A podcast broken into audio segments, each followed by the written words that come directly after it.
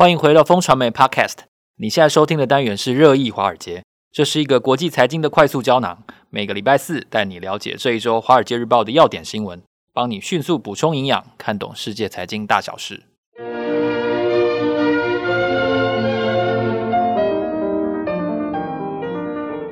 早安，各位听众朋友，大家好，今天是2023年7月13号，我是风传媒的财经副总编辑周岐原，坐在我身边的是好朋友志杰哥。嗨，大家好。我们是金牛帮帮忙导读电子报的共同作者，今天在这里为大家导读几则华尔街日报的重点要闻。首先看到的是台积电的霸权会不会松动呢？日本有一家新创公司近期走访了 IBM 还有美国的商务部，他准备要投资新台币 1.1 兆元哦，是兆哦，不是亿哦， 1.1 兆元要抢占2奈米的龙头，他做得到吗？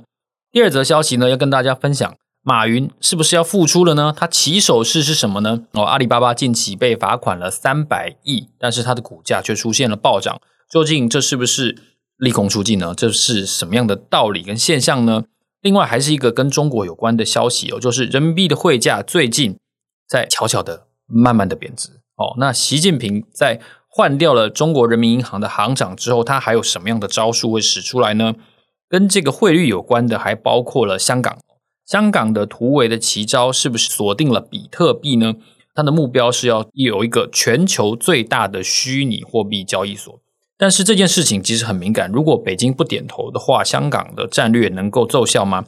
最后要跟大家深谈的一个消息呢，是说需求一直很强劲，减产的幅度也不断的延长，那为什么大摩说全球油价已经回升无望了？它底部在哪里呢？哦，这是今天的5则重点的要闻。首先看到的是台积电的2奈米正在如火如荼的研发跟规划当中，但是它有一个对手可能出现在日本。为什么是日本呢？日本也有成立一个新创公司，最近动作很多，叫做Rapidus， 那大家看到没有听过吧？其实它就是这个，虽然说是新创，不过基本上它是日本政府创立的这个半导体国家队。那这个 Rapidus 是怎么拼出来？就是 Rapid 大家知道快速嘛 ，us 就是我们啊，就是快速的我们啊，要赶快这个赶上台湾跟韩国。所以日本人做事都很慢的意思，是这个意思？你觉得嘞？对啊。然后呢，他最近做了一个还蛮大的动作，就是他跟这个 IBM 进行合作。大家知道 IBM 呢，如果大家记忆还清楚的话呢，应该会记得 IBM 说他们是第一家研发出2奈米技术的公司哦，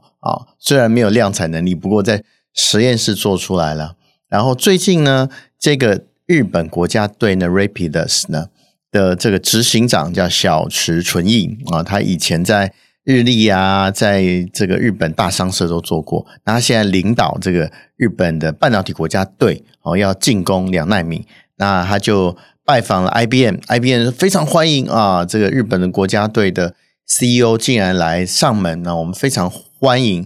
如果国家队有兴趣的话，我们愿意把我们的2奈米的实验室技术啊，然后这个 license 给你，授权给你哦。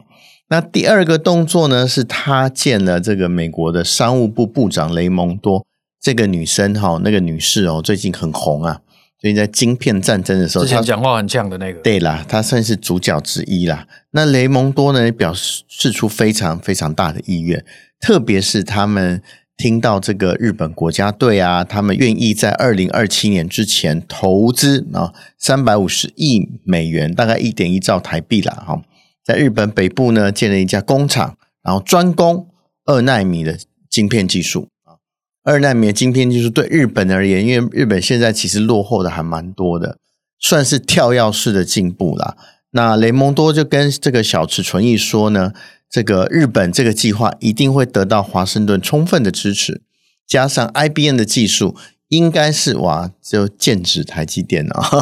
这个感觉他的气势很盛啊，讲都100分了哦，啊，讲的都是非常的这个野心勃勃啊。那可是真的做起来做不起来，大家知道晶圆生产制造呢，它不只是一个技术上的竞争，更重要的是良率跟生产上的竞争。这个才是真正我们2奈米的晶片能不能用到你以后的 iPhone 手机去的重要条件。那现在我们看到日本跟美国商务部好像这个摩拳擦掌想要合作，那不管他们在技术上是不是能够突飞猛进啊，可是他们的这个目标一定是台积电，这是蛮明显的。对，然后不然就是三星。诶，这两个国家掌握全球最先进的半导体技术，都在兵凶战危的地方哦。一个在台湾海峡旁边哦，一个在被最多的飞弹瞄准。对，38度线旁边哦。我觉得这两个兵凶战危哦，就算是这个中美和好的话，我相信金小胖也不会孤独的啦。万一金小胖蠢动，然后射一颗飞弹到南韩，然后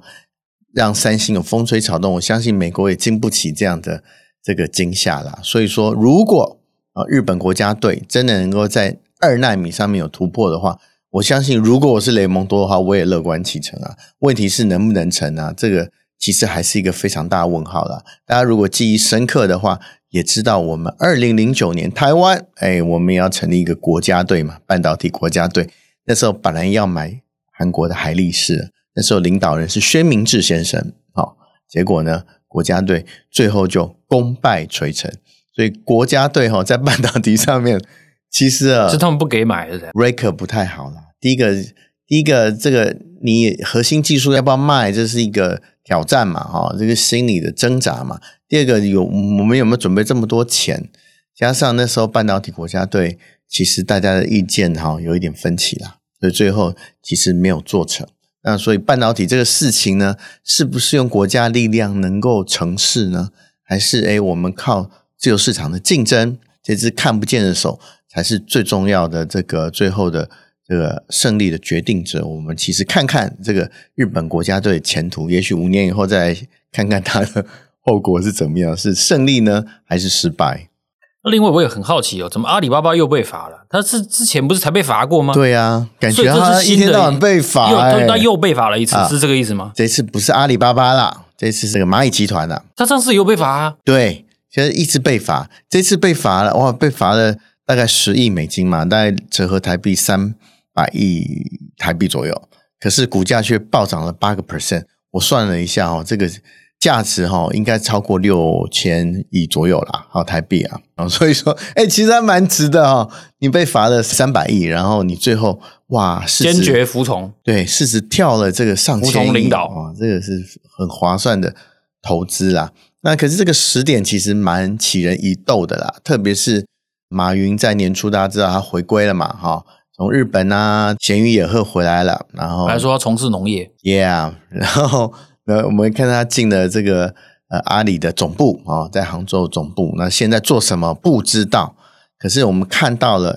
在这时候中国政府开始感觉要清洗战场了2年前的这个对于网络公司的打压市场解读，这一次阿里被罚300亿台币，其实算是个据点的啦。那算是个据点之后呢，应该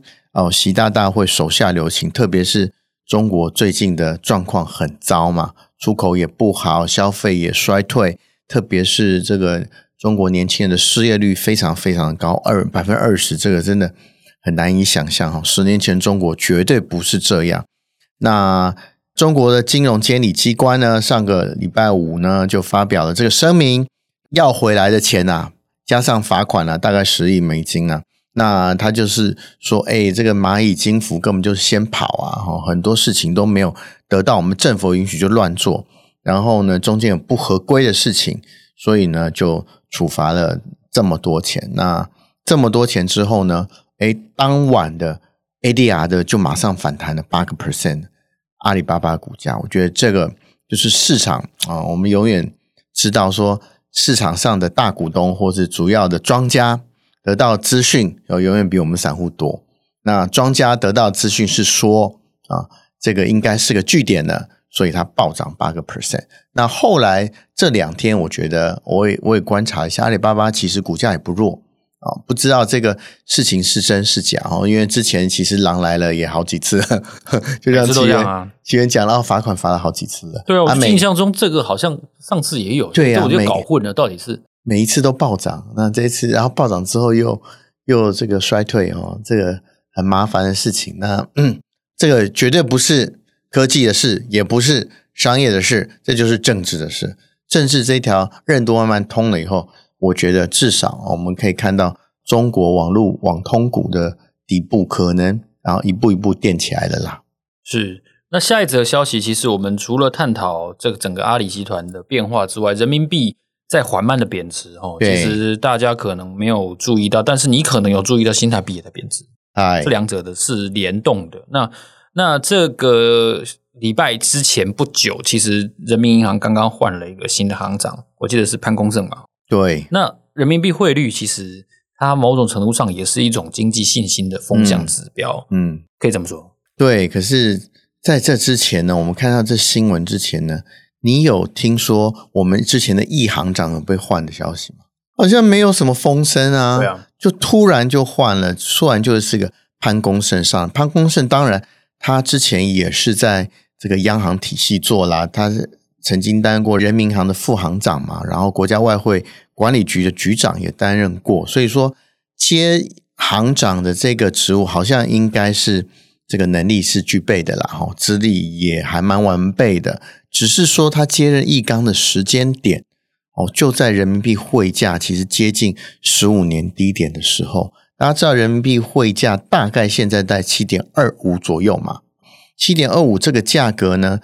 上一次看到这个状况呢是15年前的低点，所以这个代表这个人民币汇价，大家知道汇价反映你这个国家整体的实力嘛，看到中国的状况是弱了，那这一次呢，中国政府除了用尽方法发了消费券啊，然后印了钞票啊，然后也让这个地方再获得一些缓解啊，众多的政策中国人讲所谓的出台，其实都还没有让人民币的汇价有这个反弹的迹象。那这一次呢，感觉习大如果真的换了这人行行长的话，似乎是有一个这个想要釜底抽薪，看能不能利用这个新行长的做法，能够让人民币的汇价呢能够有一点，至少你要止跌吧。否则呢，这个内外交迫的状况下面，加上你的币值又一直往下摔的话，确实对于执政者特别是习大他的这个第三任才第一年而已嘛，所以有非常大的压力啊。你看最近这个中国的这个高官的脸也不太好看接见这个叶伦奶奶的这个状况好像不是很热络所以说叶伦回去也被骂了。对，这个怎么样呢？这个中美呢，现在呢就是当官的都难当，然后现在棘手问题还蛮多的，大家要怎么样一步一步把这个隐性拆掉其实考验大家的智慧啦，特别是美国啦拜登到底在大选之前他的风向要怎么摆，是抗中还是亲中？我觉得这个是白宫很重要的定调。现在看起来是抗中还是，可是抗中很多问题没有办法解决，所以这条路也不好走。另外呢，我觉得这个消息就是真的是让人蛮难以理解的，就是香港把目标盯上了比特币，然后他们这个战略是他们有想要做一个全球最大的虚拟货币交易所。这件事情很敏感，因为香港目前的地位，然后因为港币的地位，然后因为虚拟货币它背后象征的很多的事情，这件事情有可能，这是我个人觉得是不太可能。这个不知道是不是香港特区政府放给华尔街日报的风向球我觉得以我这个我们担任这个新闻工作这么久的状况，我觉得有可能因为呢，他也不能直接问习大说我成立虚拟货币的交易中心好不好？习大一定我跟我们政策相反，你干嘛要做那可是呢，香港现在为什么这么急迫？它的金融中心的地位，我相信在不久之后就会被新加坡超越了。虽然现在还小赢了这个一点点以这个资产经营的状况来说，可是呢，新加坡赶的真的非常快，加上香港股市在今年开年之后就非常非常低迷。然后呢，虽然很多中国企业呢都舍弃了香港可是香港的这个股市的热络好像也起不来。那特别是新挂牌公司，哇，它的价值我看到的这个数据是创到2012年以来最低的水平大家新挂牌其实是衡量你一个股市的活力很重要的指标嘛。对啊，那新挂牌公司力道就这么弱，回到2012年的水准，哇，这个表示这个资本市场真的有问题。那他们就想办法啊，如果你是香港特首怎么办呢？我要想想啊，那就想说，诶，那虚拟货币好了，特别是这个之前倒台的 FTX， 以前的亚洲大本营在香港诶，不是在新加坡诶。那我们如果可以这个用现在基础壮大我们在虚拟货币上面的这个声势的话，香港在虚拟货币这一场仗搞不好能够扳回一城。特别是最近全球最大基金叫 Black Rock 嘛， Black Rock 的这个老板就是说贝莱德的 Fink 就是说，哎，他其实帮加密货币说好话，他说这个比特币啊是一种国际资产，不受任何国家货币的影响啊，表示哎标举到更比国家货币更高，比法币更高的地位哦，希望呢能炒热这个市场。你看到 BlackRock 啊跟几个这个 ETF 的基金公司，其实最近都发了一些虚拟货币的商品哦，它可能就来为这个虚拟货币助阵哦，毕竟这个底部也很久了。那香港在这一波上面先讲了说，诶，我要变成了全球的虚拟货币的交易中心啊，至少亚洲啦啊，那是不是能够成？那中文关键呢还是在于北京。那北京我相信在短期内也不会搬石头砸自己的脚，不会说以前讲我不算啊，可能睁一只眼闭一只眼吧。那我是觉得以新闻解读来看，这比较像一个风向球。可是这个风向球后面的含义是说，这个香港急了啊，必须要在这个各种不利的环境下面找到一个这个胜出的方法，否则规划弄好这个新加坡旁体这个金融中心的地位真的是很难保，总是要弄点什么来做一下，一定要的。嗯，对。那另外我们也想谈一下，就是在油价这个趋势上面，当然这也受到这个全球贸易跟经济前景的影响。那大摩的预言，他说全球油价回升无望，那这件事情对这些产油国，甚至对美国本身其实也是不利的，因为美国本身现在也是很重要的能源的生产国嘛。对啊，那这意味着全球的经济不看好吗？不过这状况就很奇怪啊，我不知道奇源你的 Facebook 或者是 IG 上面有没有很多朋友亲朋好友都会打卡国外的照片，最近应该蛮多的嘛。日本很多啊，还有欧洲，欧洲也有很多人，就是航空股你看这么好，长荣航的股价这么高因为在这个航空带领之下呢，因为大家都解封了嘛，真的2023是真的大家都解封了，然后其实石油的需求呢，全球石油需求其实比去年我现在来看增加 6%， 其实很多嘞。对啊，很多。可是你看我们的油价不涨，这是到底是怎么样状况？很难看到这样状况我们万物齐涨啊，油价不涨，这到底是什么状况？这个很难见所以这是算是这个天有异象了跟我们现在最近很热一样。这天有异象的状况到底是为什么呢？明明这个以前喊牛市很多的这个油价牛市很多的高盛，对，他都说因为上游减产啊，大家也不会花这个金钱在探勘油气了嘛，所以说油价一定会往上走的，结果喊了这个10个月也没出现，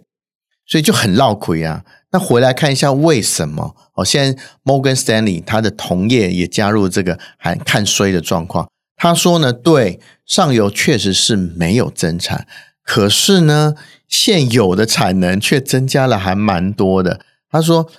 我们看这个非这个 OPEC 非油国组织的国家，现在